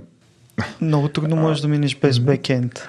А едно време как мина без бекенд с статични HTML сайтове, но приемам, да. А, та, 395 JavaScript, React, Angular и Vue Vue, между другото, ми изненада в 25. Аз винаги mm. съм си че е мега, мега, мега, мега нишо, но явно, вижте, е популярно от Руби. Това ще го повтарям многократно, може би Стефан ще слуша този подкаст. Специалното издание за Стефан. Специалното, специално издание за, за Стефан Канев. Добре. Uh, Quality Assurance 145, което... Вау! Всъщност това е доста това ме взривява. Ниско ли е? Ниско е, да. Особено ако погледнеш Manual QA 17. 17 Имахме да. над 150 обяви за Manual QA преди да започне да. спада надолу. И всъщност, всъщност Manual QA обявите са доста малко, търсенето е намалено. Продължава да си има търсене за Automation QA, но в момента да има затруднения, ако примерно да кажем си Ще направя шега, че мени окей може да са първите хора паднали под жертвата AI ножа. А, да, може би да обясним на част от нашите слушатели, които се чуят какъв е това меню, какъв е меню QA и Automatic QA. Меню QA е такова човек, който му казва, е, гледай този сайт, ти, раз, ти разцъкваш сайта. Това ми е любимия израз, разцъкване на сайт. И гледаш някъде ли ще гръмне, което обикновено е на третия клик, някъде гърми, правиш скриншот, влизаш в една тикетинг земя, пишеш, натиснах е, как да възпо възпроизведеш проблема. Отиваш, е, натискаш ги, е така изглежда лошо, прави. За шегата, да, обаче мене QA правят много повече от това. Добре, де, чуя, Тук Иво веднага, нали? Ще ви вземат на ура. Това да засегна цяла професия. Според мен е супер важно. Засегнеш цели 17 търсени човека в момента. Трябва на един... Automated QA, те са съвсем различни. Според мен трябва на всяка програмистка обява да има поне за QA. Добре, стигаме до моята любима категория и съм абсолютно изумен дори в момента, да ти викаш, че няма лудница, но Data Science 188 позиции в момента се търсят. Not bad at all. И, и да ги започнем. Първо, най-сериозното нещо. ETL Data Warehouse, това са хората, събират данни, трансформират данни, чистят данни. Mm-hmm 40 човека. А, първо съм възхитен, че първо имате такава класификация. Това е доста, доста напредничало. Доско, не знам, много компании това го изпускат. За... И те считат, че Data Science се занимава с това също. И наемат си хора, които са Data Science, които 95% от времето ринат там дейта, за да я подготвят, че да билнат някакъв модел. То на нас нея. това не е едно от основните конкурентни предимства, че ние ги класифицираме много добре обявите. И човек може буквално с един клик да попадне само на обявите, които са му интересни на него или на нея. Uh, Big Data 14, uh, BI Data Visualization 48, да, това между другото, да се работи с Power BI, табло и подобни софтуери, в България започва да се превръща доста сериозен бизнес и това е отразено при вас. И вече за чист Data Science 54, а, интересното е, че не виждам MLOps-а, нали, това са хората, които деплойват модели, правят фреймворците, с които се деплойват. А, може би това вече ги търсят някъде там при, в DevOps, чист DevOps не, или не? постоянно следим тези нови трендове и когато гледаме да няма категория с по-малко от 10 обяви. Да. А, да. И Значи постоянно... Руби програмистите се готвят. Руби програмистите, скоро ще ги екснат. Ще им направят Google момента. iPad. Да, има, има някои категории, които когато са, сме въвели категорията, са започнали с, да кажем, 30-40 обяви. Да. Например, такива са техарайтерите. Сега в момента имаме 7 обяви за техарайтерс и не, не сваляме категорията, като паднат под 10, но трябва в един и същия момент да имаме поне 10, 11, 12 ML Ops обяви, за да можем да, да се направи нов таксон сена. За да, а, точно супер. така. Тия хора, които споменавате, ли влизат в дейта моделинг? А, могат да влизат в дейта моделинг, да. По-скоро да, би да, да, ги... да, да, добре. Full Stack Development 196, т.е. това са магиосниците, тук де правят всичко, могат правят всичко, хвърляш ги и така нататък. Дето идва някой и казва, трябва едно IT.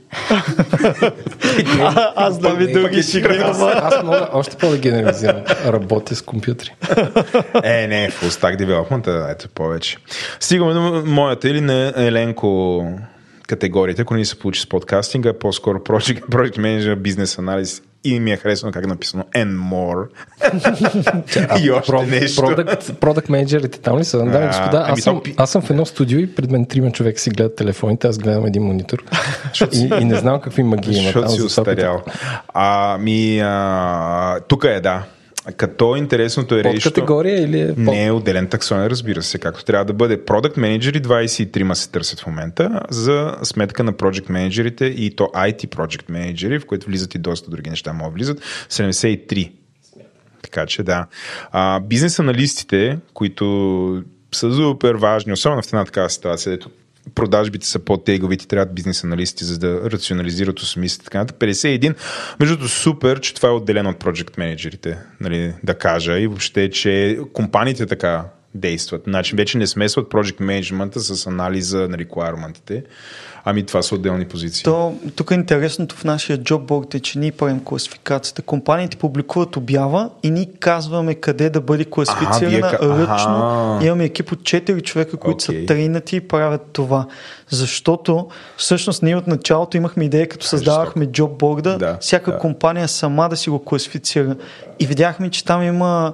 Аз съм които... се възхитя какъв образован пазар сме. Бях супер горд, докато ти само ме подсече тук моето щастие. Два месеца съм ги правил тези категории, супер, какви супер, да има супер. и какви да няма, да. защото, а, например, да кажем, когато някоя компания си търси примерно да кажем Angular да. програмист. Те обикновено видяхме, че в някои случаи, нарочно за да привлекат повече хора, го публикуват в да, Angular, да, в React, да, да. в Vue.js. Спамят, демек.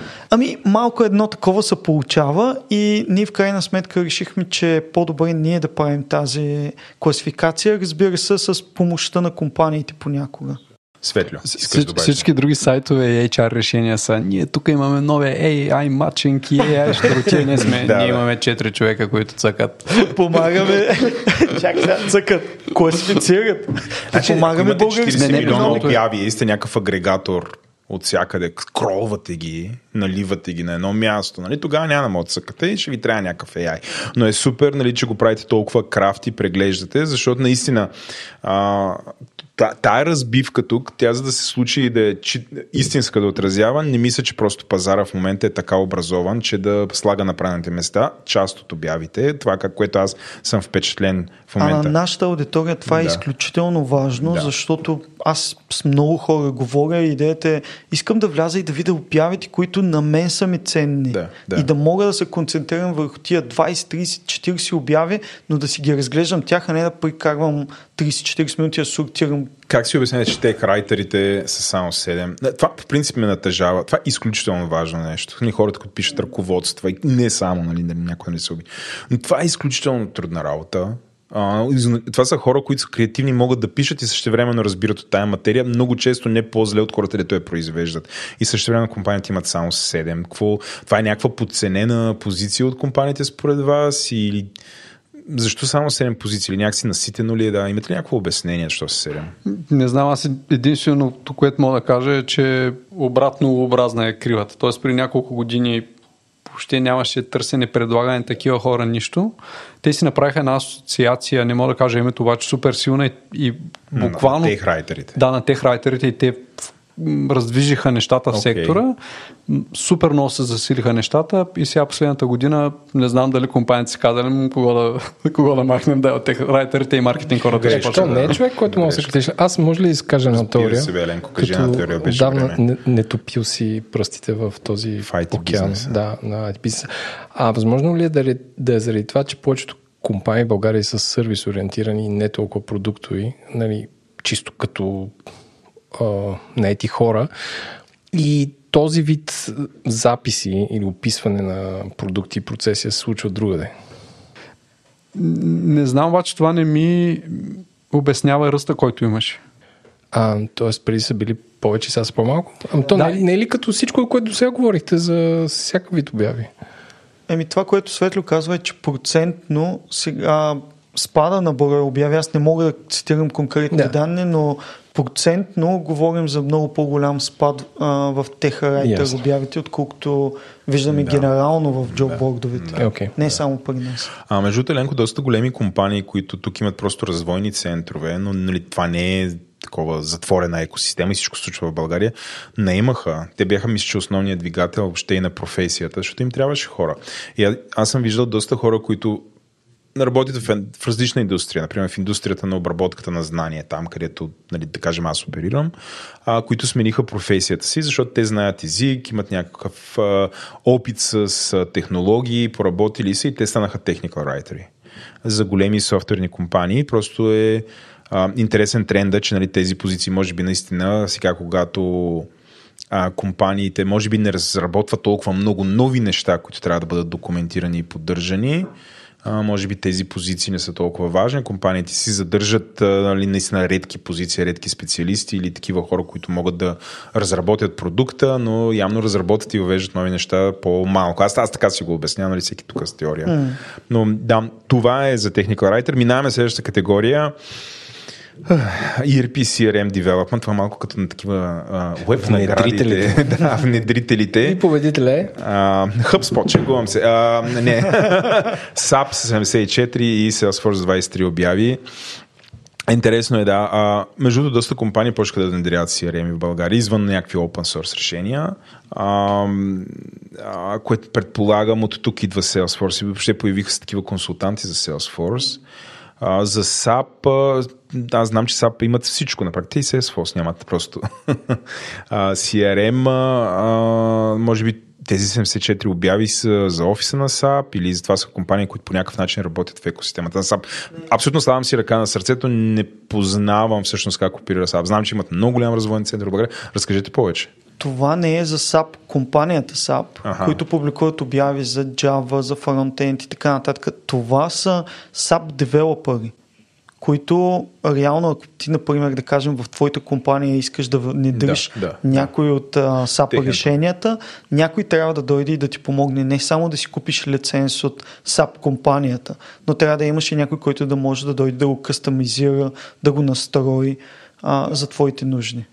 Окей, okay. цъкам, гледам наистина голяма част са големи компании, някои от тях специализират специализират в такава консултация. Например, Next Consult са тук. Мисля, че това е компания именно, която внедрява. От друга страна има компании като А1, които очевидно пък те сами също а, доработват, внедряват и така нататък. Тоест, те, може би интересна е тази. Моля? Може би има да, да, инхаус, точно така. Точно не така. само това, да. А1 купиха Стемо преди...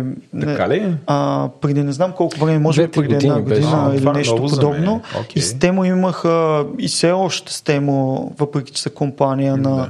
А1 имат много силен а, SAP okay. отдел. Окей, okay. SAP който внедрява в други да. компании. А, по принцип да ви признавам, цялата категория съм изненадан. Вече от самите бройки и въобще това какво се случва. А, приятно изненадан. Добре, а, стигаме до дизайнерите. Тук не е като да, да има някаква революция. Въпреки това UI, UX артистите са 59, които се търсят както аз ги наричам, дизайнерите си, сега си кринчат. Това е се казва така. Чувам как се търкат ножове. да, да, да, да, да, но вече пише UI UX дизайнер. Гледам позициите както са. Нали, не им преименувате на обявите, не ги преименувате поне. Само ги не, класифицирате. Оставяте си оригинално. Само класифицираме текст, заглавие, всичко си е както компаниите го публикуват. Да. Видимо се е наложило, по някакъв начин UI, UI UX се е наложило, обаче за да се чувстват сейф компаниите добавят едно дизайнер към това, а, което е интересно интересно. Преди беше граф, графичен дизайнер, веб дизайнер. Не виждам вече така да, да наричат тази професия. UI си е, UI, UX. А, което е интересно, че е с лято. А, някакси едно време имаше само ю, имаше нали, дизайнери и едновременно имаха вече Вала, user experience. Предлагам да, да, да спра да казвам едно време. Да, едно време спреш. Аз бих те върнал даже още по-назад, когато имаше webmaster. Аз един, да. Което е всичко. Нали? Аз един webmaster не съм човек, видял сред човек, тези който работи с Аз бях webmaster. Да, да правим. Може да правя всичко. Да направим сайт за ретро обяви. Ма то ще е само за вебмастери. Само за вебмастери. Вебмастери. Webmaster BG, много е Добре. Добре. Въпреки това 60 UX човека не е никак малко в България, че се търсят, да ви призная. Пак. Има много гейминг студия. Да, гейминг. Според мен е малко. Аз също бих казал, че UI UX обявите са намаляли доста. Да. А, аз търся да видя, примерно, не виждам, примерно, някакви такива студия да си търся. Виждам такива големи софтуерни компании или компании, които правят собствени продукти, например, Chaos Group търсят, uh, Questers, uh, които мисля, че не са, со, не, не са софтуерна компания, но пак, uh, т.е. не са uh, продуктова компания. Поправете ме, ако не греша, не ги познавам. Ами, те наскоро да. обявиха някакво придобиване, така че да, в момента да. не е ясно. Да, но не виждам, примерно, при Нали, някакси ако едно време гледахме, тук ще да бъдат студия, веб, такива, които правят вебсайтове. Едно няма. Значи тия компании или са изчезнали, или са трансформирали до нещо друго, или си намират по съвсем различен начин, си намират хората, но не, не пускат опяви за работа. Те. Technical Support 116, хората, които държат индустрията да не се разпадне, продължават, продължават да бъдат издирвани. Като гледам всички, всеки, всички категории търси по някой а, сапорт. това са хора, за да съм 100% сигурен, това е first level support при системата администрация или и други неща се прави? Или това? Тоест, това е support или да, какво влиза тук при вас, при technical support? Примерно, ако говорим за, един, за една хостинг компания, а, тук говорим не за customer support, а за technical support. Това са хората, които имат а, качествата, за да могат а, да обслужват клиенти, и, но имат и техническите познания. Да. Както наскоро аз имах едни проблеми с моя блог. Това е за да звучи още по-ретро. Годината 2023 Владо има проблеми Какви с проблеми блога си. си. Освен няма значение, няма ти кажа. Имах проблеми с блога. Добре. Не си личи, поне имам блог. Той ти имаш, ма. Се замръзнали като... а, и писах там на един човек, той каза, трябва, да, трябва да се апгрейне версията на PHP. И той казва, влезте в cPanel и натиснете или кой си бутон. Аз плащам ери къв си пакет, който е два пъти по-скъп от другия, направете го вие. Той каза, няма проблем, отиди ми апгрейд на PHP. Той аз бях щастлив и после можах да си апгрейд на WordPress, който също става с бутон, поне за WordPress не ги накарах. Така, техника се след това Junior Intern обяви вие що лъжите? Казахте, че няма 145 се търсят тук. Защото за това е спад от... А... от 7082, примерно. Не, от страшно много, които имахме. Това е една категория, която сме я изкарали да бъде самостоятелна. Това включва от абсолютно всички други категории и таксономии, кои са обявите, които са подходящи за начинаещи или за стъжанти. И по Но... принцип, ако влезеш в Java, Java обявите, можеш да си филтрираш кои са тези, които са okay. подходящи за ага. начинаещи и за стъжанти, да. но тук сме ги изкарали по-госто за улеснение. Ага. Тук има, има някои okay. от тези обяви, които все пак изискват минимален опит. Окей, okay. добре. Тоест, всъщност, нали, всяка бройка има препокриване. Нали, вашата класификация е мултилейбъл класификация, ако така мога да кажа. Тоест може да си Java и начинаеш да излезеш две категории, една и също обява. Добре. А, все пак 145 не е никак зле. Има, но нали, може би не е преди това. И стигаме до IT Management обяви. Тук вече наистина са... Тук е the top brass. Нали така? Да видим какви са тия позиции. CTO подобни. Поне. CTO да. подобни, не виждам. Бизнес аналист менеджер, много търсят. Director of Technologies, ето това е да кажем CTO. Director of Game Technology, е, да, окей, okay, leadership. Аз го наричам technical leadership, security manager, менеджерите на, нали, отвъд team lead нагоре, нали, mm-hmm. хора. Head of Strategic Change. Добре. А, добре, а, изчерпахме ги по обявите. Да си поговорим малко за оптимизациите, които... Окей, okay, директно ви казвам слух от пазара, аз си говоря с, с хора, казват Ху! А, сега, преди коледа, докато се правят бюджетите, ще има още една вълна оптимизации. Вече от следващата година, 2024 година, ще а, ще видим как малко в малко нещата се нормализират, пазара ще тръгне нагоре и ще почне да се увеличават обяти за работа и така нататък. Но в момента компанията ще направят една последна оптимизация. Вие имате ли такава информация? Гледам Светлю, който само преди малко се изтърва такова и почна да говори нещо с 2024 година. Така че стигнем до момента с 2024 година. Да, има даже, не мога да кажа компании, обаче някъде са в ход. И са и по-големи, и по-малки, и продуктови, и сервис компании, има някъде е, са от, как да кажа, кораба майка идват нарежданията. Да. Има и един такъв пост-ефект тая година.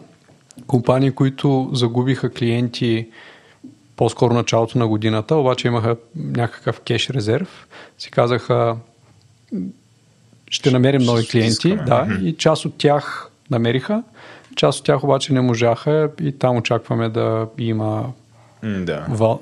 вълна. вълна.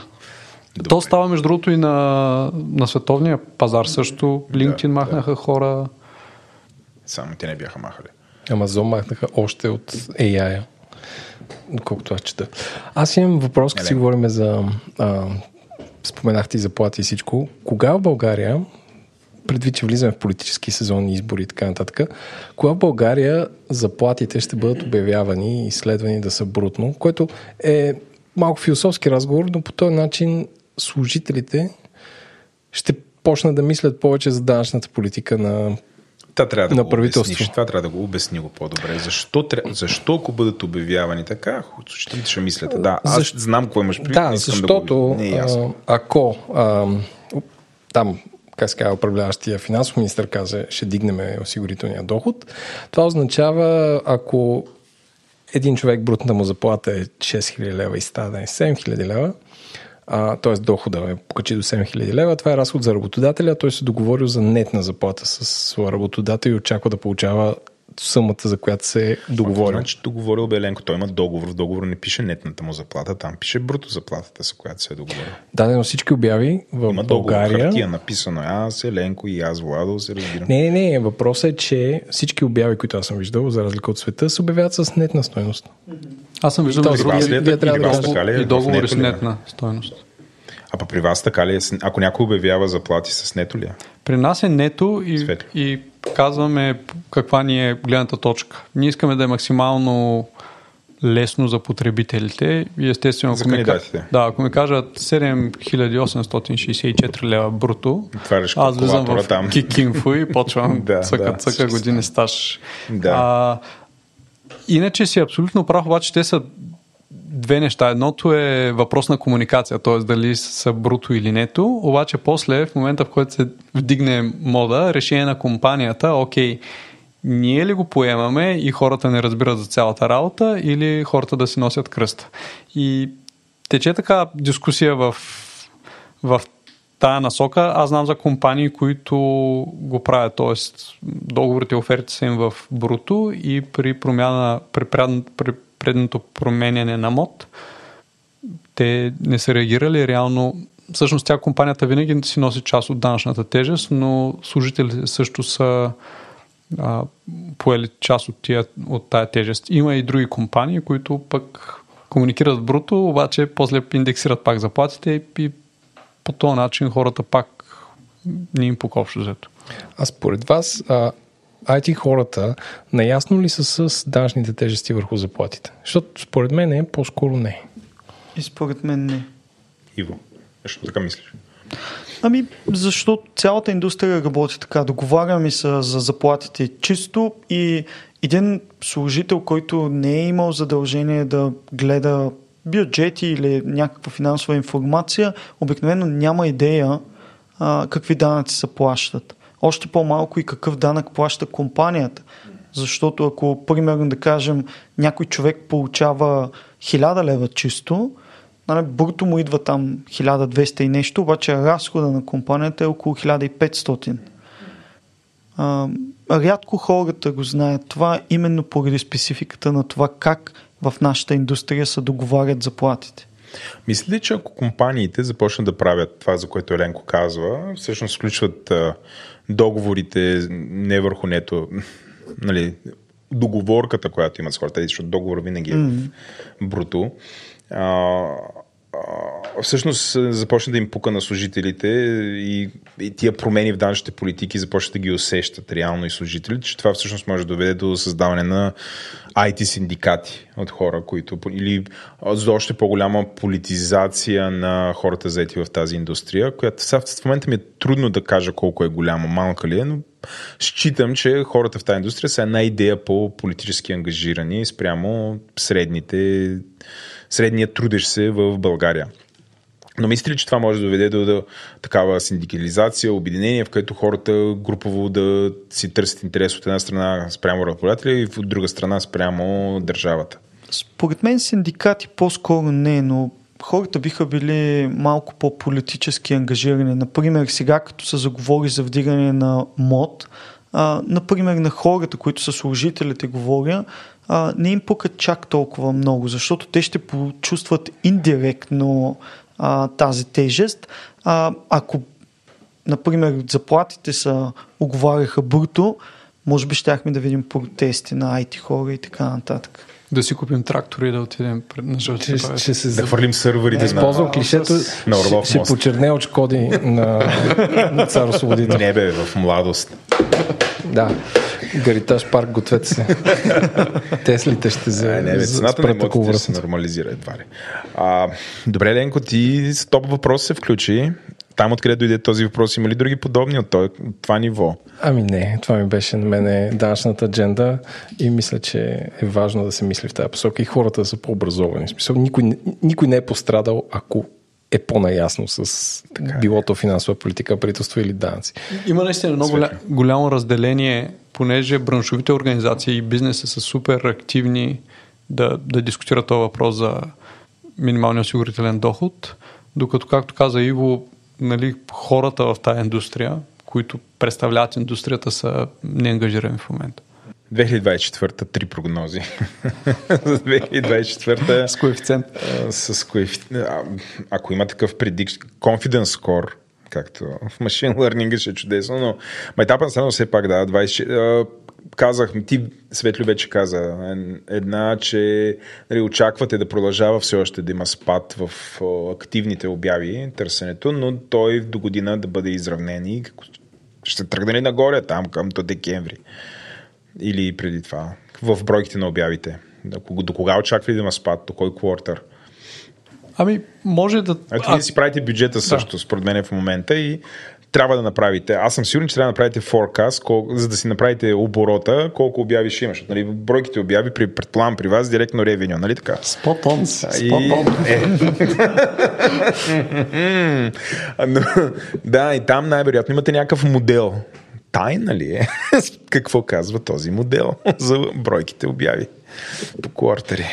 Ами, аз само искам да направя една, а, една вметка, защото може би, говорейки за компании, които освобождават хора, говорейки за спад на броя активни обяви, хората, които слушат подкаста, могат да останат с грешно впечатление. Да, има компании, които освобождават, но програмист, който е опитен и има поне няколко години опит и има акъл в главата си, няма да остане безработен, няма да остане на улицата и да има така 10% IT безработност в България. Все още търсенето на тех хора с опит, подчертавам с опит, защото наистина за джуниорите е много трудно, а, хората с опит ще се намерят работа. Може да нямат толкова богат избор, но както някои компании в момента освобождават, ние продължаваме да виждаме компании, които следват на Google модела. Нали, историята, която ние знаем за Google и четем в а, книгите, е, че когато се случва а, .com караша и тогава буквално в щатите има половин милион освободени IT хора, Google наемат супер много и наемат наистина много стабилни хора и много качествена работна ръка, което прави Google да е това, което е днеска, благодарение на това. И в IT сектора ние не сме компании, които да зависят от а, добива на въглеща или нещо подобно да определя ръста ни. IT компаниите и тех бизнеса расте на базата на това какви хора сме успели да наемем. Ако наемем по-добри и по-умни хора и по-работливи, ние растем като бизнес. От друга страна, ако нямаме достъп до тех хора и до качествена работна ръка, компаниите са надолу.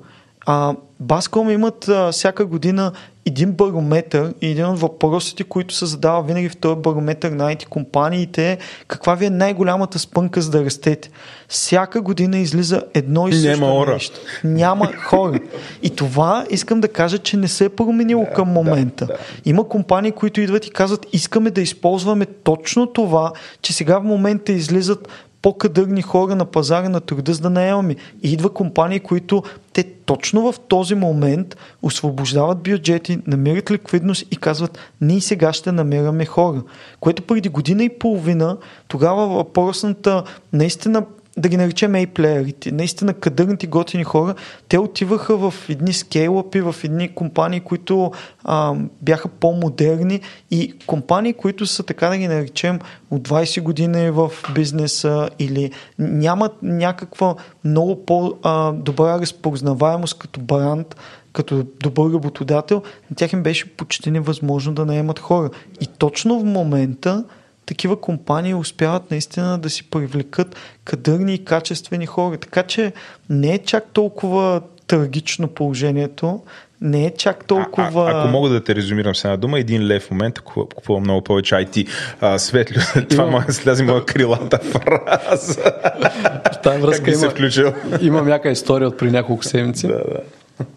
Една дама ми от сектора ми праща един LinkedIn профил, имаш ли му телефона? И аз сам. Ти okay. да не си DNS или телефонен указател, брат. Ами, ние до, доста често всъщност ни търсят за малко такива като Социалната мрежа. конектор point в IT индустрията в България. И аз казвам, не, даже не го познавам, що. И тя казва, ще затварят и искам да пробвам да му взема целият екип. Чудесно. А, е, та, има, има компания... Дамъкът някоя кула, така надушва кръв. Усещам уволнения. Ще ги вземем, ще ги вземем всичките. Добре, аз мисля, че беше доста съдържателен разговор. Аз така, Ориентира се още повече. Ориентирах се още повече. А, както винаги беше ни супер полезно и а, интересно го да чудлихте време да ни разкажете, че споделихте всъщност а, доста инфо а, с нас а, и бихме се радвали очевидно и до година Mm-hmm.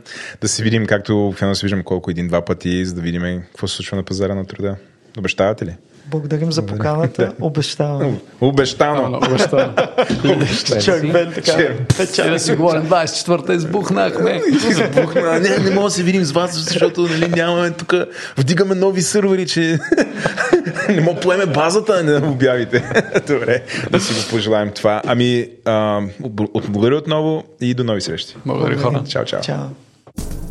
Това беше всичко от нас. Ако този епизод ви е харесал, може да ни подкрепите, като отворите говори-интернет.com и изберете да станете патрон на подкаста. Благодарим на всички над 200 човека, които ни подкрепят, както и на компаниите SiteGround, Dext, remixshop.com, Merkle и Sendinbull, които са партньори за тази 2023 година. Аз бях Еленко, водещи бяха Владо и Еленко, продуцент на епизода, редактор на епизода е Димитър Панайотов, аудиоредактор и монтаж е Антон Велев, корицата и музиката на епизода са от нашия артист Унко, дизайна на бъдещия инсайт от Иван Гинев. В обратната връзка може да ни пишете в Twitter на говори почертавка интернет.com, почта ни е info мемускла говори-интернет.com.